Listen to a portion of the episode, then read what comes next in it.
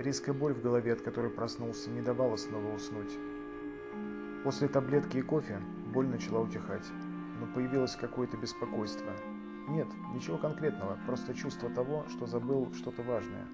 С делами в Москве Павел покончил еще на прошлой неделе и три дня посвятил встречам со старыми знакомыми и шатанию по недорогим кафе.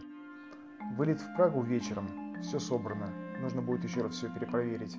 Всегда что-то забываю, то бритву, то права. Что-то забыл, что-то действительно важное забыл.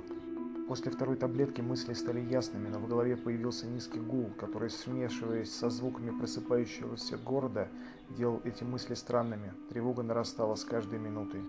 Город просыпался, но в пробуждении не было суеты быстрых сборов, шкварчания яичницы, раздраженных клаксонов и отдаленного воя сирен.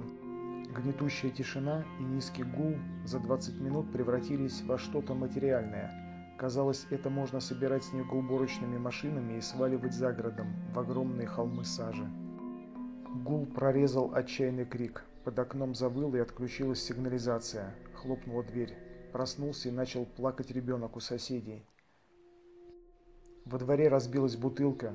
Раздражение подтолкнуло к окну и увиденное потрясло воображение. Нет, не было ничего особенного. Вообще ничего не было. Не спешивших по улице людей, не метущих улицы таджиков, не едущих по проспекту машин, пустые автобусные остановки, улицы, дворы. Насколько хватало глаз, ни души. Взгляд стал скользить по окнам домов, напротив. Местами свет в окнах все-таки горел, и это отчасти остановило уже начавшуюся панику. Но за окнами происходило что-то странное, и может быть даже страшное. Мозг панически начал выдавать самые безумные версии, над которой доминировала полная эвакуация многомиллионного города из-за... Да что же могло произойти? Куда могли деться эти 10 миллионов человек за одну ночь? Включил телевизор и, перебрав все каналы, осознал, что масштаб катастрофы был недооценен. По всем каналам шли помехи.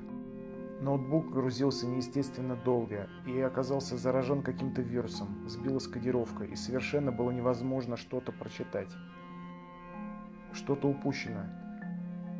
Должны были быть какие-то предпосылки. Интернет вытеснил газеты и журналы. Дома нет ни одного листка госпропаганды. Лифт застрял где-то на семнадцатом.